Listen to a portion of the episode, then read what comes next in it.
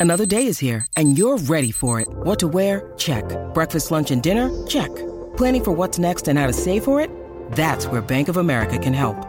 For your financial to-dos, Bank of America has experts ready to help get you closer to your goals. Get started at one of our local financial centers or 24-7 in our mobile banking app. Find a location near you at bankofamerica.com slash talk to us. What would you like the power to do? Mobile banking requires downloading the app and is only available for select devices. Message and data rates may apply. Bank of America and a member FDIC. All right, well, I'll go ahead and start. Just go ahead and uh, introduce yourself and tell us about your uh, dog life journey. All right, well, my name is Amy Issleib, and I've been in purebred dogs since 1981. I started in Doberman Pinschers, and it was in Southern California and showing dogs there. And I found the miniature pinscher, which I could actually show myself instead of hiring a handler. And I enjoyed the, the, the breed for quite some time. It was around 1989 or 1990 that I was introduced to my first German pinscher, but at that time I was going to about 110 shows a year, mm. and AKC did not recognize the German pinscher at that time, and so I did not get one. But I did become interested in the breed, and it was always in the back of my mind of something that I would be very interested in being involved in. Um, in 1997, we stopped showing dogs to raise our children. And in 2005, we started back at shows. And at my very first AKC show in 2000, and I'm sorry, 2005, is when I actually saw German pinschers again. They had been AKC recognized for two years. And it was another two years before I was able to get I say some because we didn't, we started with one, but by the end of the year we had three. They're like potato chips. You can't have just one. Um, they've got a lot of personality and they've got a working dog aptitude like the Doberman. They've got uh, a lot of character and personality like the miniature pinscher. And I found the breed to be very endearing and something that uh, I don't think I'll ever be able to live without. Awesome. Well, you know, to be honest with you, um, having been a Doberman owner for well over 20 years, as well as having miniature pinschers for well over 20 years, um, I found the Dobermans to be um, a dog that was uh, very trainable. Uh, they were a very good companion. Um, the Min Pin were were the clowns. They were they were fun to be around. Uh, they had lots of personality and and uh, they didn't listen too well. They were pretty independent and um, I, I, I still kid my friends when I tell them, you know, German pinschers can be housebroke, min pins can't, and they say, "Oh, my min pin's housebroke," and I say, "Yeah, you just haven't found the spot yet." um, toy dogs are notorious for being difficult to housebreak, and mm-hmm. min pins are truly no exception for that. But uh, German pinschers are very clean in the house. Um, they make um, great family dogs if they have the right temperament. Um, there are uh, within this breed still some issues with temperaments. Uh, the breed has evolved quite a bit, but um, the uh, the similarities between the Doberman and the German Pinscher again are the trainability, um, the, the being a companion dog. Um, you know, they'll lay on the couch and watch TV with you, or they'll go out jogging with you, depending on what you want to do. Mm-hmm. Um, the the German Pinscher is trainable like the Doberman, so there's um, there's uh, many German pinschers that have uh, agility titles and MACH titles, which is a high agility tile. And uh, then there's obedience titles as well as like rally titles. Mm-hmm. And then mm-hmm. they're very good into scent work and things like that. So you'll get nose work titles or tracking titles. And there's actually a champion tracker German pinscher. And um, this breed is very good at barn hunt too because originally this breed was um, an overall farm dog. Mm-hmm. And an overall farm dog's job is not only to be a member of the family and, and hang out with the family and protect it, but mm-hmm. to keep an eye on the farm, keep an eye on what's going on at the farm, and to kill vermin. And so they they're really good rodent killers. Um, to this day, it's just a very natural instinct for them to want to hunt vermin, and um, so this breed excels in barn hunt. There's many of them out there that are at master's level um, because it's something that they enjoy doing, and people that uh, enjoy getting out and doing activities like that with their dog have a great time with German pinschers doing that. Um, the miniature pinschers um, are very playful, very very uh, energetic breed. So the, the, German Pinscher has some some energetic tendencies from that, um, and uh, I guess I should explain that. The German Pinscher itself was a breed back in 1881. It was recognized in the German stud books mm-hmm. um, as being part of the Schnauzer. The Pinscher Schnauzers, they were they were all the same breed back then, mm-hmm. and then um, they were brought into being a distinct breed in 1895. Now, what happened was because uh, they weren't consistent with their breeding, they wanted three generations of short coated dogs, and they weren't getting it. And they were getting the wrong colors because they wanted to have the solid colors in the German pinschers. And eventually, what happened was this breed almost became extinct. Um, because in 1917 is when they started splitting the coats. They wouldn't allow them to be bred together any longer. And um, unfortunately, by um, 1922 to 1934, there were very few German pinschers that were still around. Mm-hmm. And by um, uh, 1949, there were no new entries made in the stud book. Mm-hmm. And so there were really, truly almost no German pinschers, period so the breed became almost completely extinct. And so uh, Werner Jung, who was the uh, Pinscher Schnauzer Club uh, inspector at the time, um, reported that the youngest German pinscher for breeding in 1956 was nine years old. And so what he decided to do was to search for German pinschers that could be bred. Mm-hmm. And um, when he could only find one in 1957, um, he used her as the foundation for the German Pinscher as it is today. Now, the way he brought the German Pinscher breed back is using three miniature pinschers. Oh, okay. um, I'm sorry, four miniature pinschers, uh, three males and one female and that's how he reestablished the breed. Now, I have jokingly said I wish I could have been back there back then and said, please use the Schnauzer and the Doberman too, not just the Min Pins. because after 20 years of Min Pins, I know how stubborn they can be. I know how independent they can be. And this breed too shows some of those tendencies from time to time. Mm-hmm. And although it can be an endearing characteristic, it can also uh, be a little frustrating at times too. Mm-hmm. So um, you get, uh, you know, Dobermans are a more compliant breed. Uh, Min Pins are more entertaining. And so the German Pinscher is a nice combination of both, but sometimes you get a little bit too much of the independence and not enough of the compliance. Mm-hmm. And so, you know, that's just everybody's got their own personalities and and it's just the way it is. But um, so when I when I say that the German pinscher, you know, gets uh, some of its clownishness uh, from the miniature pinscher, I truly believe that yeah. they do have a good sense of humor. And I I have had Dobermans in the past that have uh, smiled or grinned, and um, this breed does. There are many dogs in this breed that uh, when you catch them doing something they shouldn't, or you shame them for doing something they know they're not supposed to do, um, they will show you all their teeth. Or some of them are just to the point where if they just see you, they'll just smile at you because they know that you, they get a reaction because you laugh, and then you know they smile more. And it's just something they do, and they'll just show you every tooth in their head, and there's no aggression to it. It's just purely them being silly, and they'll like cock their head funny and, and just act kind of silly when they show you all their teeth. They've just got a, a unique sense of humor. Um, they'll they'll do things purposely because they get a reaction out of it.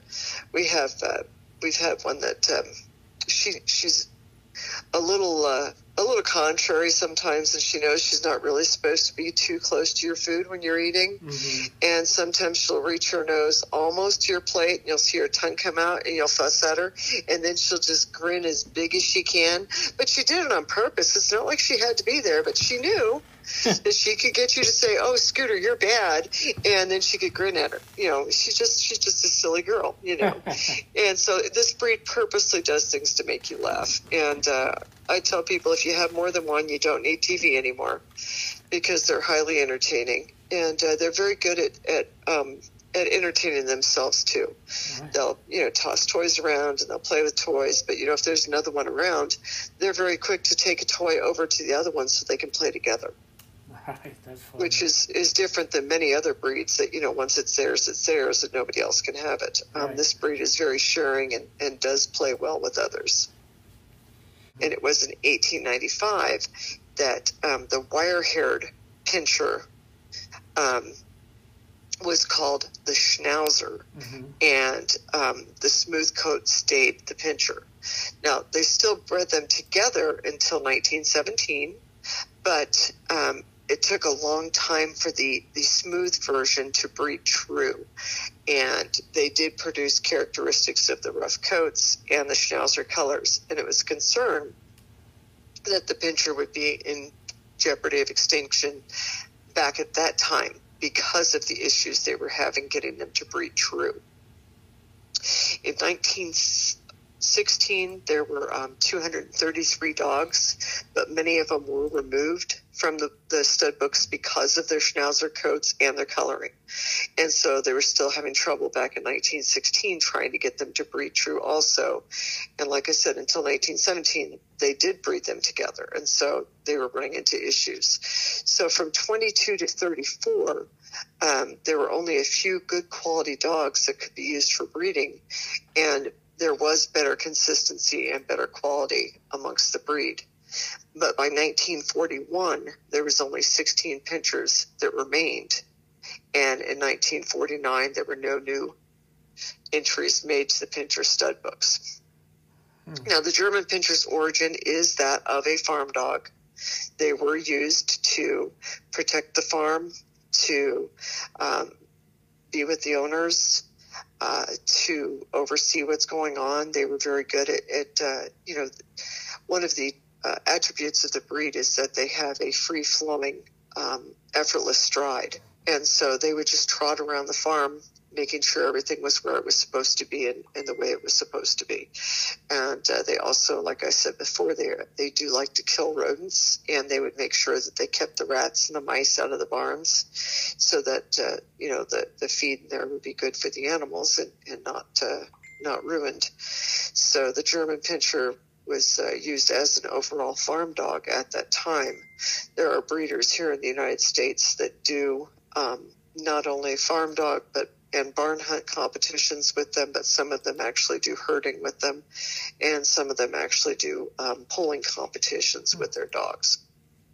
But this breed was mainly a uh, a, a, vermin killer and uh, a family dog that uh, protected the farm and, and the family. Mm-hmm.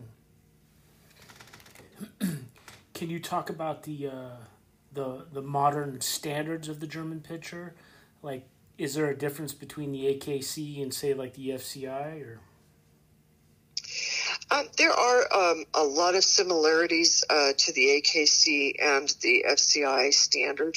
The AKC standard originally was approved by the American Kennel Club in uh, for in 2003 when they were recognized that was the standard that was used. Um, during the next three years, the standard was revised, and um, the second standard for our breed was established and effective on January 1st, 2006. Mm-hmm. And from that time forward, we have used that standard. Um, the German Pinscher is a medium sized breed. They are a short coated dog. They are elegant in appearance and they have a strong square build with moderate body structure. They are muscular and powerful for endurance and agility. Um, they are an energetic breed. They are watchful and alert. They are agile and intelligent. They are loyal. They are fearless and they are determined. The German Pinschers has the prerequisites to be an excellent watchdog and companion. The German Pinscher is 17 to 20 inches tall at the shoulder, and that is what our standard size is here in the United States for our breed. A lot of people want to know what their weights are.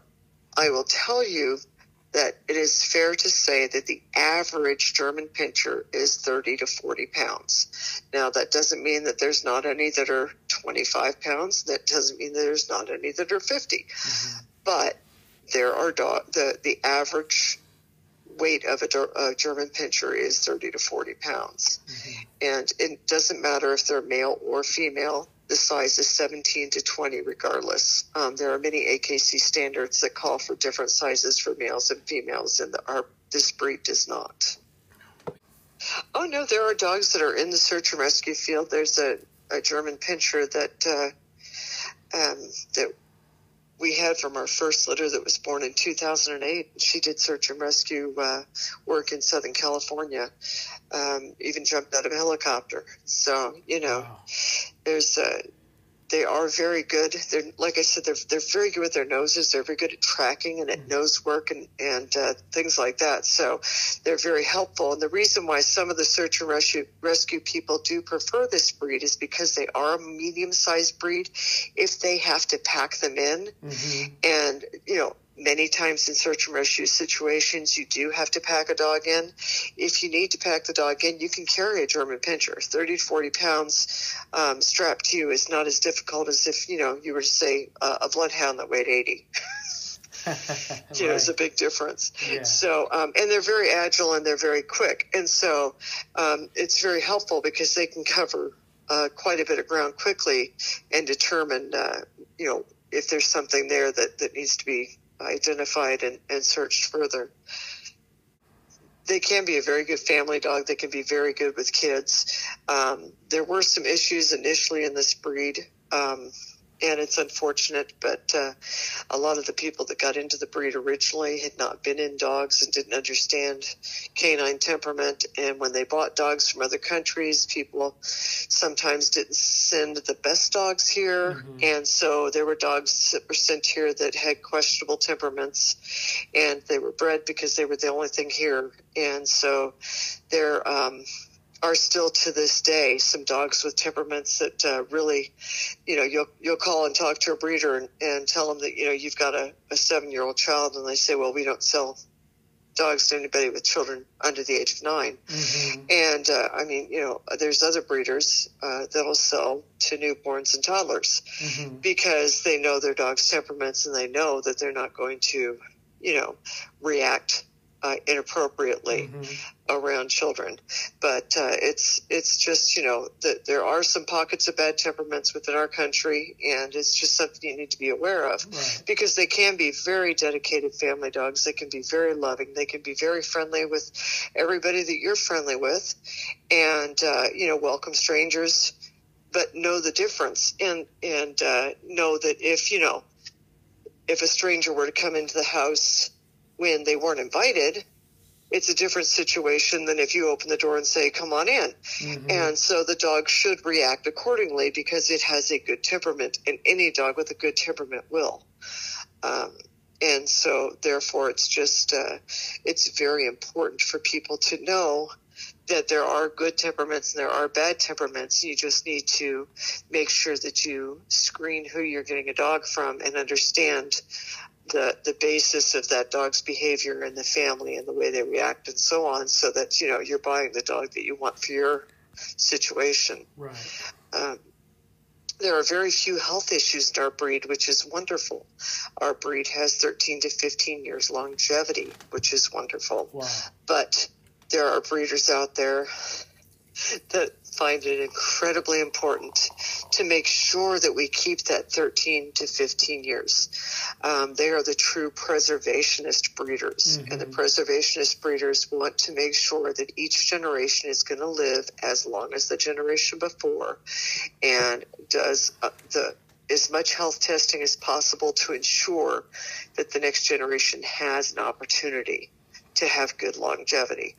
And so, even though this breed does not have a lot of health issues, um, when I got into the breed in 2007, um, there were concerns that there might be thyroid issues because in schnauzers there was a lot of thyroid issues. Mm-hmm. So many of the breeders checked for thyroid, and uh, over you know about seven years, they determined there really wasn't any thyroid issues in this breed, and it wasn't something that was a major concern and didn't need to be checked as thoroughly as we had been. Mm-hmm. Um, when I got into the breed, there was von Willebrand's carriers, and von Willebrand's is a bleeding disorder that Dobermans have, mm-hmm. and it's almost impossible these days to find a Doberman that is a VWD clear. It's just so inherent in their breed because of, uh, you know, not having DNA testing for so long and breeding dogs together and and finding out that they were carriers and that they you know produced it even though their numbers were decent on their titers and things like that. So in uh, German pinschers, um, the German pinschers, most of them took a very hard stance on, on breeding anything that carried VWD because if you don't breed carriers, you don't produce carriers. If you don't have carriers, there's no chance of breeding two carriers together by accident. Mm-hmm. So it became very important to eliminate von Willebrand's from the German pinschers, and it's pretty much gone now. Mm-hmm. Um, hereditary eye cataracts is one of the issues this breed had a lot of uh, a lot more of back in 2007 than they do today. Um, breeders uh, t- that test every single year to make sure that there's no hereditary issues up to the age of like seven to ensure that anything before that time potentially could have hereditary implications depending on what type of cataracts were identified. Um, versus anything after the age of seven, which would be an age related situation to the eyes. Mm-hmm. And so obviously that's just, you know, going to happen, like all of us over 40 needing reading glasses. So, you know, that's a different situation. So, um, another test that has uh, come into light in the last couple of years is degenerative myelopathy, which is DM. And there are no affected German pinschers with DM, but there have been carriers found in Austria, mm-hmm. Australia, Sweden, America, and Germany. Mm. Now, with the carriers, it's the same thing with von Willebrand's. If you don't test, you don't know you have carriers, and if you don't know you have carriers, you have chance of potentially breeding two carriers together. So it is very important to test everybody to make sure that you're not breeding carriers. Now, mm-hmm. the difficult situation is with DM is they have found even the carriers can be symptomatic, but at older ages. Degenerative myelopathy uh, occurs about six to eight years of age in a dog that is affected. But a dog that is a carrier, it may not show up until they're 11 or 12 years old. And basically um, it starts with maybe a dragging of toes in the back or being weak in the rear end and not being able to stand well or maybe not be able to get up the stairs and so on until the dog becomes a paraplegic mm. and is completely incapacitated. So again, why would you want to put anybody through that where they would have to lose their loved one yeah. before they should? You know, so it's a matter of testing. Um, we have done uh, echoes on hearts for um, since 2009. Mm-hmm. It didn't actually become a requirement of the OFA, um, the Orthopedic Foundation of Animals of America, until um, 2017. Uh, to receive their CHIC, which is their Canine Health Identification Foundation. Mm-hmm. Uh, um, certi- I'm sorry, canine health identification certificates. And uh, so, you know, if you have a certain amount of testing done, and it used to be von Willebrand's eyes and hips, and that would get you a CHIC. And now it, the von Willebrand's, because it's not an issue any longer in our breed, you have to have a clear sonogram on your heart, or you have to test by getting uh, an auscultation by a veterinarian annually mm-hmm. to show that your dog does not have a murmur at that time, um, as well as having your eyes and hips done to be able to get CHIC certified. And um, so that's a, a, good way to ensure that uh, your your puppies do not, you know, have uh, issues. You know, if if you have the parents have their hearts checked, you can see if you do a sonogram that they don't have anything that's going to lead to be a murmur. You know, you can check the valves, you can check, uh, you know, um, the the rate that the blood flows through the, the parts of the heart and so on. And so um, it's a very important test to screen to ensure the health of the next generation going forward. So it's very important to do that. Yeah, absolutely. Well, actually, you know, I was raised by um, by a mother who was afraid of dogs, okay. and we had cats growing up, and I always loved dogs. And it, it's funny because I remember when I was a, a kid seeing a movie called The Doberman Gang, and I thought it was so cool that those dogs were so well trained and that they were so smart. I thought they were so clean and smooth looking like horses. And I loved horses. And I thought that those Dobermans were so cool. And so um, when I was uh, 16, I got my first dog, and it was a Doberman. And he uh, was a, a really neat dog. He was smart. He was very trainable. And he was my best friend. And we did everything together. We'd go, you know, to the, the place where I had my horse boarded and we'd hang out there and, and he'd hang out with me. And then we, you know, if I went to the store, he'd go to the store. I mean, he was just, you know, he's my buddy. Mm-hmm. And, um, then, uh, I, I made the mistake of going to a dog show uh-huh. and, you know, I found out that, uh, I have a bit of a competitive nature and I really like to show dogs. Mm-hmm. So by 1983, I was showing dogs for other people as well as my own and having a blast. And, uh, you know, the thing is, is, uh, you know, you can show dogs for other people and it's, it's a lot of fun and, and it's great to do something for someone else. But I found that uh, when you actually breed a litter of puppies and raise them up and you take them to the ring, it's just such a satisfying thing to be able to take something that you helped create mm-hmm.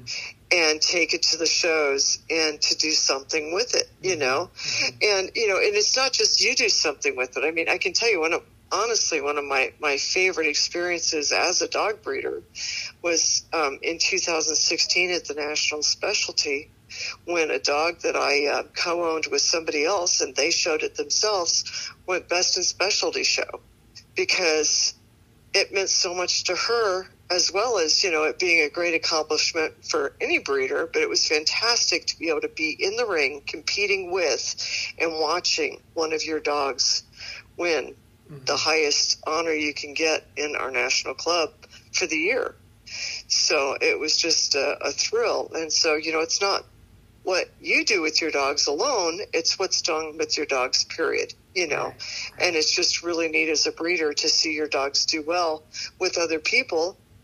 As long as they're doing well, it's awesome. You know, it's right. really outstanding. They get good homes and they get loved and they get to go play and do things and, and they get to go and spend time with their owner and have special treats and, and, and training. And, you know, it's just a lot of fun. I mean, it's, mm-hmm. we've had dogs do agility. We've had dogs do tracking. We've had dogs do, you know, all kinds of things, barn hunt and, mm-hmm. uh, coursing and all kinds of things. It's just a lot of fun for the dogs and for the owners. You know, it was something that that uh, you know that uh, you you brought into the world, and right. it's just a really awesome experience. Mm-hmm. Absolutely. Can you talk about some of your early mentors in um, in breeding dogs? Like, who did you really rely on when you first started? You, you know, it, it's always best if you can find a good breeder mm-hmm. that has a strong background, not only in that breed, but in dogs in general. Mm-hmm. And um, when I look back on, on some of my mentors that I had in miniature pinschers, because that's where I got uh, a lot of my foundation uh, basics from. Um, the first min pin I got was from uh, a lady that had been in St. Bernard's and had done conformation and obedience in St. Bernard's before she got into miniature pinschers. And so it was nice to, to have more of a well-rounded, you know, business, I mean, not, not business, uh, working and, uh, and toy type background and to draw from experience of the different shows that she had had and so on. And uh, her name was Connie Wick, and she and her husband became great friends of ours, and we are still friends to this day. And it's wonderful to uh, to have that type of, of relationship that you meet somebody in 1984, and mm-hmm. here it is 2020, and still have a, a great friendship and uh, it's it's wonderful. Um, another breeder that uh, I learned a lot from when I was in miniature pinschers was uh, Norma Kaka mm-hmm. of uh, Blue Hen Miniature Pinschers, and uh, she started breeding min pins uh, around the time I was born, and so you know I met her when I was in my my um, late teens, early twenties. And uh, it was just neat to be able to learn from her because she had a lot of experience, not only in miniature pinschers, but she had been in other breeds before that. She had Rottweilers, but she also did uh, 4-H and, and FFA with with her kids, and uh, so they'd had horse and they'd had had, horses and they'd had uh, livestock and, and she had a very good understanding of structure and balance and movement. And uh, so when I um, went to college, I took every judging class I could. So I learned how to judge, you know, pigs and lamb and horse and cattle and you know because structure and movement is very important mm-hmm. across all of the species because you know as you know one of the the, the dyed in the wool statement for the uh, dog people is if they're built right they'll move right mm-hmm. but you have to understand what built right means you have to understand what moves right moves right means. And in different breeds, it means different things. Like with miniature pinschers, they're supposed to have a hackney like action, and you're supposed to see two legs going away from you and two legs coming back at you. And from the side, they're supposed to pick up, you know, the front and the rear legs um, rather high as they move. Mm-hmm. So that's great for miniature pinschers. That's very correct for miniature pinschers. But the last thing you want to see is a working dog move like that. Mm-hmm. Um, working dogs have a low reaching front that has good extension and covers ground, as well as a strong driving rear so that they can cover a lot of ground. And generally speaking, most working breeds will find their center of gravity and converge. Mm-hmm. Now, the German Pinscher standard calls for the effortless ground covering stride but it just says a non-conflicting coming and going. Mm-hmm. Now, that is because when this breed came to this country, they didn't move so well coming and going. And so instead of saying the breed must single track or anything like that, they just said it was, you know, it was best to just say non-conflicting. The legs aren't supposed to hit each other when they pass. Mm-hmm. And uh, that would suffice. But I have noticed over the last 10 years, that many of the dogs are finding their center of gravity because their structure is getting better mm-hmm. and they're moving better and they're moving truer. Mm-hmm. And so um, a lot of what you learn um, in structure and movement, and I've gone to seminars on canines as well as, you know, like I said, a lot of the, the judging courses that I took while I was in college um, to learn what makes it, what, what structural mechanisms make dogs or horses or whatever move properly. Yeah.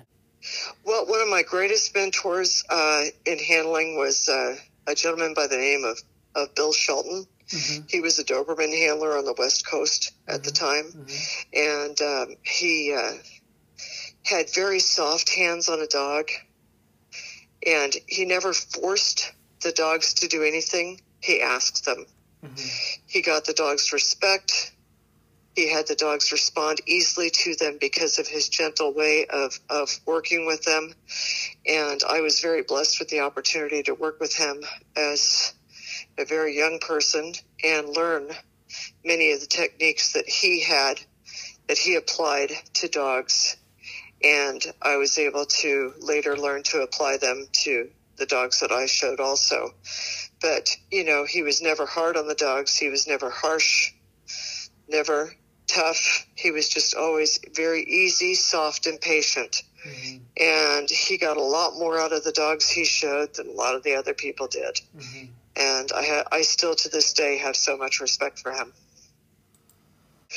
you know, it, it's really sad, but within many breeds, there's people that I don't. I, they, they don't welcome new people. They don't Yeah. encourage new people. They don't try to mentor new people. Mhm. They really do a lot to discourage people by the attitude that they have or the way they treat others.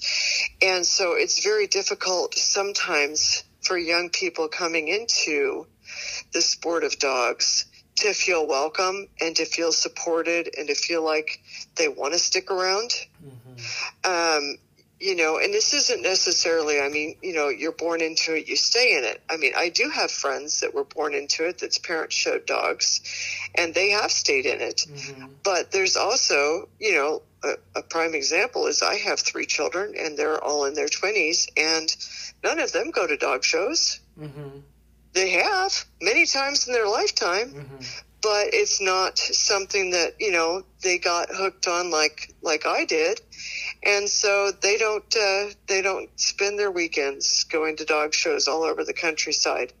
Um, but you know, I have been blessed with opportunities to be around people that were new to it. I have been fortunate enough to to have them uh, kind of stick around a little while and and and uh, you know learn some philosophies and and uh, get over the, the jitters that you get when you first start and realize that you know this this can be fun and we can all have a good time and you know there's no pressure i mean you know one of my favorite things to tell people when they start to get discouraged is that uh, you know there's another dog show tomorrow next week next month there's dog shows all the time Mhm.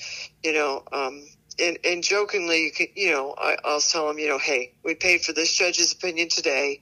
And you know what? We might not really have even wanted it. All we came here was for the ribbon, and we might not have gotten the color that we wanted. But that's okay, because we still get to go home with the best dog, ours. Right. You know, and our dog still loves us, and it doesn't care what color ribbon we got. It cares that you loved it, you spent the time with it, you did something with it, and you guys had fun, and you get to go home. Mhm. And, you know, hey, that's what it's about. This is about the dogs. It's not about us, although people do tie their egos to it and people do get kind of crass about it because, you know, it's all about them and not the dogs. And it's not, Mhm. you know, and I tell people they're dogs. They eat their own poop. Mhm. Yeah. You know, they're dogs. They throw up. Right. But they still love us. They love us unconditionally. And if you can't learn that from a dog, you've missed the lesson Right. because your dog loves you no matter what kind of day you had, what you look like, what you're wearing, or anything else. And they accept you because you're you. And if we all accepted each other the way dogs accept us, this whole world would be a whole lot better place for us all to live in. No doubt. No doubt. You know, they, they've started different programs. I think it was probably, I want to say maybe five years ago, maybe it's been longer than five years ago, that they started with a uh, owner handler series Mhm. to try and get more owners involved in showing and, and getting a kick out of it than just to have the handlers going to the uh, group rings every time and the same handlers being in the ring with the same dog every single time. And giving the, the owner handlers a chance to have groups where there were no professionals so they can compete on a more even playing field in their minds and, and uh, you know that incentive. Um, I know there are a few shows that have like a bred by group, Mhm. which, you know, if you're a breeder, it's kind of fun to be able to show the dog that you felt was the best one to bring today and, and show it in a competition for just bred by dogs. And that would be a neat form, but they don't do that at all, the shows. Mhm. But, uh, you know, they have the junior, the junior showmanship program, which is good for kids. They get scholarships and things like that and it's it's good if they've got the support of somebody but that is definitely something that you you you know you have to be involved with people that have dogs and you have to be involved with people that are willing to support you and allow you to go to the shows and teach you how to be able to show and so on so you can compete on those you know in that type of competition because that's purely the abilities of the person in the ring and not the dog Mhm. and so that program is is good for young people but you know unfortunately i don't think there's enough of a support base many times for kids that could be interested in it because that is uh, it's a lot more involved Yeah, kind of maybe some some of the financial hurdles are probably bigger f- for a lot of people. Yeah, you know, dog shows it takes a lot of traveling, and it, you know, it's expensive for you know, gas these days isn't as expensive as it was, you know, five years ago. But you know, gas, hotels, meals, you know, you're away from home, and Yeah. how many weekends a month you're going to be gone? I mean, you know, when I was in Southern California and showing, there was only two weekends a year that I didn't go to a dog show. hmm Um, you know, unlike uh, here in the Midwest, I mean, you have to drive a little bit further than than I did back then to get to the number of shows we go to, and we only go a few times a month. You know hmm but uh, it does. It gets very expensive, and, and yeah, you know, it. Uh, like I said, it takes a lot of support for a junior showmanship type situation. Yep. Yeah, absolutely. Um, a lot of breeders go through um, a survey, Uh-huh. and they'll put up a survey and have people fill out a survey so that they can, uh, you know, read it and determine if they want to talk to that person about selling them a puppy. And um, I personally um, have never felt like I wanted to do a survey. Um, I uh, do phone interviews with people, and I feel like I get a much better feel Right. for the answers I'm getting because they, they don't have time to sit there and figure out well, what did they want me to say. Right. You know, it's usually more of a gut reaction, or you just let people talk about situations that they have with their own pets. And, uh, you know, I'm not one to say that, you know, my dog has to be an only dog when it goes to someone's home. Um, we've had dogs fit in with toy dogs, we've had dogs fit in with big dogs. We've had dogs, you know, fit into family, like I said, with with newborns and toddlers and and and geriatric patients and so on. I mean, you know, they um, we've got dogs that are therapy dogs. Um, so, you know, it really um, my concern is the person's willingness to offer the dog their home. And I don't mean to have the dog come live with them. I mean to actually make it part of their family, make them, you know, part of their lives, not just, hey, I've got a dog and it's in the backyard and that's it. You mm-hmm. know, mm-hmm. I, I want the dogs involved what they do. Um, you know, I've got a, a guy that has his own real estate office, and the dogs go to the office with him all the time. Like I said, I've got a couple of different child therapists that have bought dogs from us, and the, the dogs go to work every single day. And, you know, it's a great opportunity for the therapist because, you know, a lot of times the kids, because they're child therapists, the kids have had a rough time. They don't always trust adults, but, you know, you're having a bad day, Joey. Mm-hmm. Why don't you why don't you tell why don't you tell you know Sam about your day? Mm-hmm. And so you know they talk to the dog. Well, the therapist hears what the you know what the kid's talking to the dog about, and then he can ask questions, mm-hmm. you know, and interact with the child afterwards. And it's it you know. It, it's a much better situation. So I want I want my dogs to be involved. I don't want them to just be a lawn ornament, you know. Mm-hmm. And so I, I talked to people and I found out, you know, what are they going to do with the dog? Because, you know, just because I have a puppy for sale doesn't mean that it's going to go in someone's home. The puppy has to fit the mm-hmm. type of personality they want. Mm-hmm. I, I've sold dogs to people who do mini marathons. Well, I've also sold dogs to people that just want to lay on the couch and watch TV. That's not the same dog. Mm-hmm. you know, everybody has their own personality. Like I said, I've got three children of my own. They all have to, all three have the same parents, but all three have different personalities. And within a litter of puppies, you're going to find the same thing. Mm-hmm. And so you need to try your best as a breeder to find the right puppy to fit into that home. Mm-hmm. Do they have a cat? Do they have a, pu- a little toy dog? Do they have a young child? Do they have grandchildren coming? You know, you've got to know what that dynamic of that household is going to be and then determine who's going to fit into that home.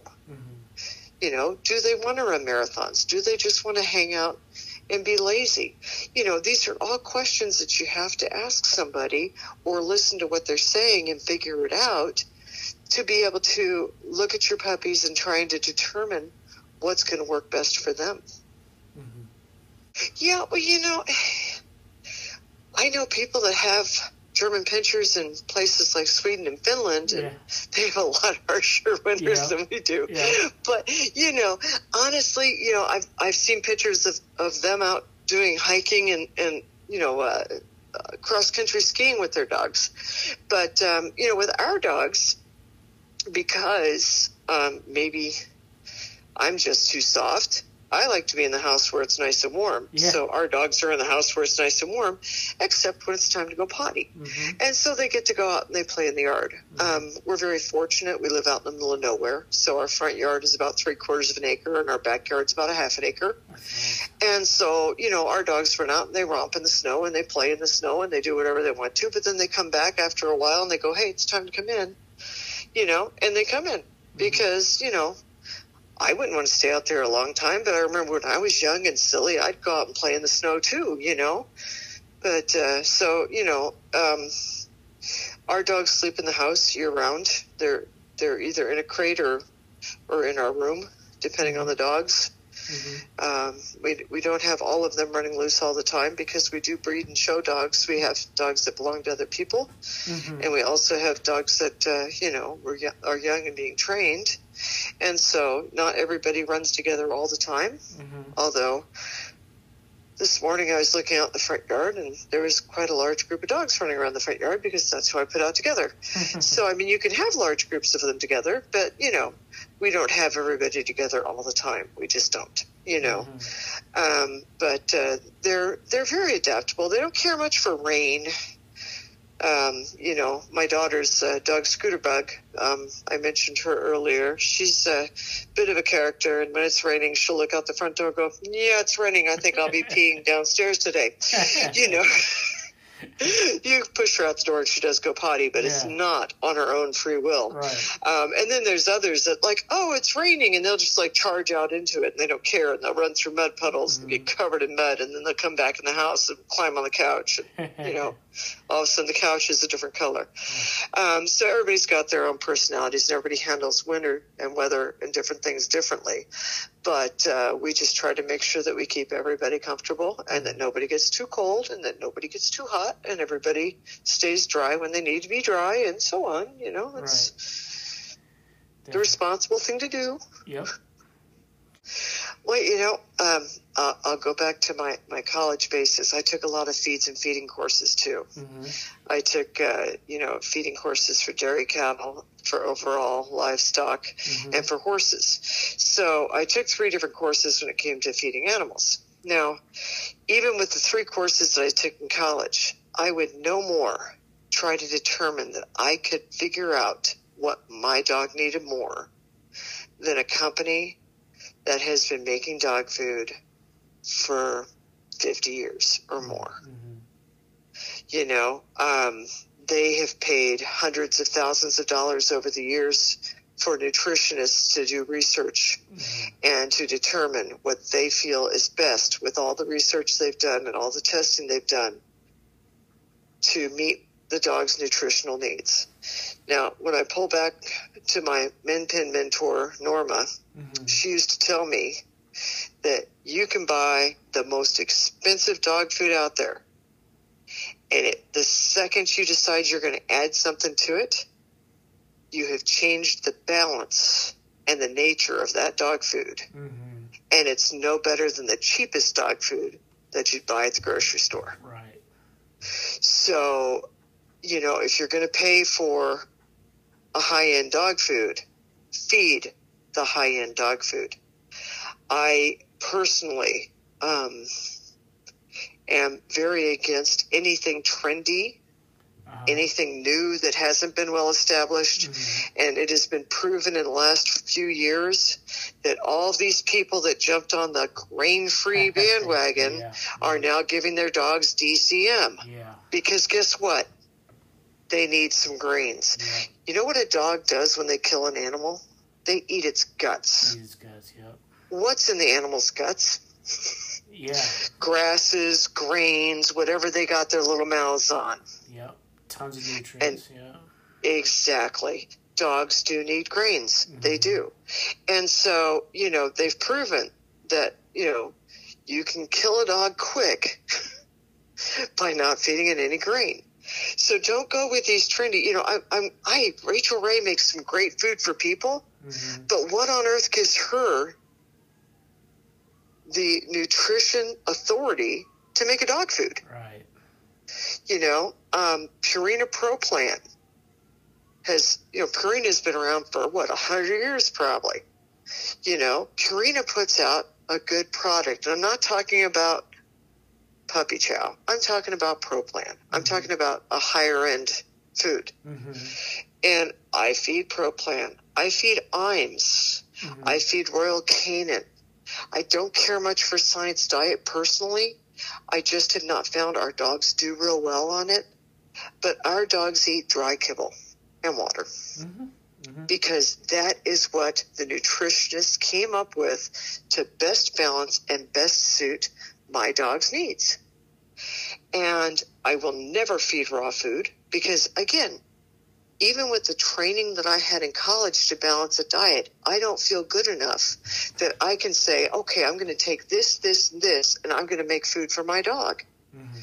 I have uh, a, a friend of mine that is a uh, a chemical engineer. She's uh, actually got a PhD, and she feeds raw. She had a pregnant female. I said, "How do you know she's getting the calcium balance that she needs?" Oh, I feed her an extra few chicken necks. Hmm. I can't go into that. I just I can't do that. Mm-hmm. I can't say that I'm a nutritionist and I know what's best for my dogs. I haven't had the training to do so. Mm-hmm. I can't do it. So we feed kibble and water. And the beautiful thing about feeding dry kibble and giving a bucket of water or a bowl of water is that if your dog gets a little under the weather and isn't eating for whatever reason and you need to entice it to eat, you have options. Mm-hmm. You can always add a little bit of water to it or a little chicken broth. Or if you need to add a little tiny bit of canned food to it to entice them to eat mm-hmm. the food that you know is best for them. And that works beautifully. But for these people that sit around and cook all kinds of stuff for their food to add to the food, again, they've messed up the entire nutrient balance of the food. But they've also put their dogs in a situation of where do you go from there? If they're already eating chicken and rice and, and gravy and stuff like that, how do you entice them to eat when they're not going to eat? Yeah. You know, you shot yourself in the foot. yeah, I came to the conclusion if their coats are glossy, Mm-hmm. they maintain their weight, then what you're doing is working. Right. Yep. And the third thing is because I do show dogs and I do travel a lot with my dogs and I'm on the road with them, Mm-hmm. I want them to have good firm stools when I pick them up with the plastic bag. Right. Right. Yeah, that makes it easier, doesn't it? it makes it so much easier. Okay, if it's a weekday, my alarm goes off at 4:30 in the morning so that I can get ready for work. And between 4:30 and 5:30, I'm uh, getting everybody out. If the weather's good, they go out. So we've got uh, pins set up so they go into pins. They're in 32 foot by 32 foot runs. Mm-hmm. We only put a couple of dogs to a run to make sure that nobody has any arguments when we're not home. Mm-hmm. and uh, they get to play outside if the weather is above 50 and below 90. Uh, they've got shade trees, they've got baby pools, they've got water buckets, they've got dog houses, and uh, they've got grass. Um, so if, if that's the situation, that's what they're doing. And, uh, you know, then uh, in the evening when I get home from work, um, they get to come in, they, they play some, they've got certain toys they like to, to play with, some more than others. And then we get ready and we go to bed. And the ones that go into crates go into crates. The ones that go into bedrooms go into bedrooms. And uh, they get they get their dinner, and they go to bed. Mm-hmm. So that's that's what the weekdays generally look like. Um, just because you know I'm away from home 12 hours a day, unfortunately. You know, Mm-hmm. we all have, we all have to make money. But uh, you know, when we have puppies, which right now we have five week old puppies, you know, the puppies come up and they get to play and get to play with different toys and we have people, you know, come play with them. We have friends that come over and spend some time with them so they get used to different people and they get used to different sounds and different voices and all kinds of things. And so some of the evening is taken up with puppy play. And uh they've got toys in their their run that they play with during the day and they're uh in uh, air conditioned and heated uh fully insulated garage that's under the house so that they uh they have windows and they have a, a safe place for them to be Mm-hmm. when we're not at home. So But on weekends, you know, you get up and there's more time for the dogs to play and there's more time to spend with them. And if we're going to shows, you know, we'll either pack up, you know, Friday night or we'll pack up Saturday morning and we'll go and some go with us and some stay home and, you know, hang out. Yeah, yeah. Well, thank you so much. I, I do appreciate your time. I do, and I appreciate you putting a spotlight on our breed because you know it, it is a breed that is low entry. It's not Yeah. truly a rare breed as much as it's a low entry Yeah. breed. hmm And so, um, yeah, no, it, it is in danger of becoming extinct if people don't uh, put forth the effort to uh, to preserve it and to keep promoting it. So Yeah. it's great to have people like you who are showing an interest in it and bringing it to light to others. Awesome. I appreciate it. And we'll be in contact soon when I get the finished product out there for you. All right. Thank you so thank much, you. sir. All right. Bye. Take care. Bye bye.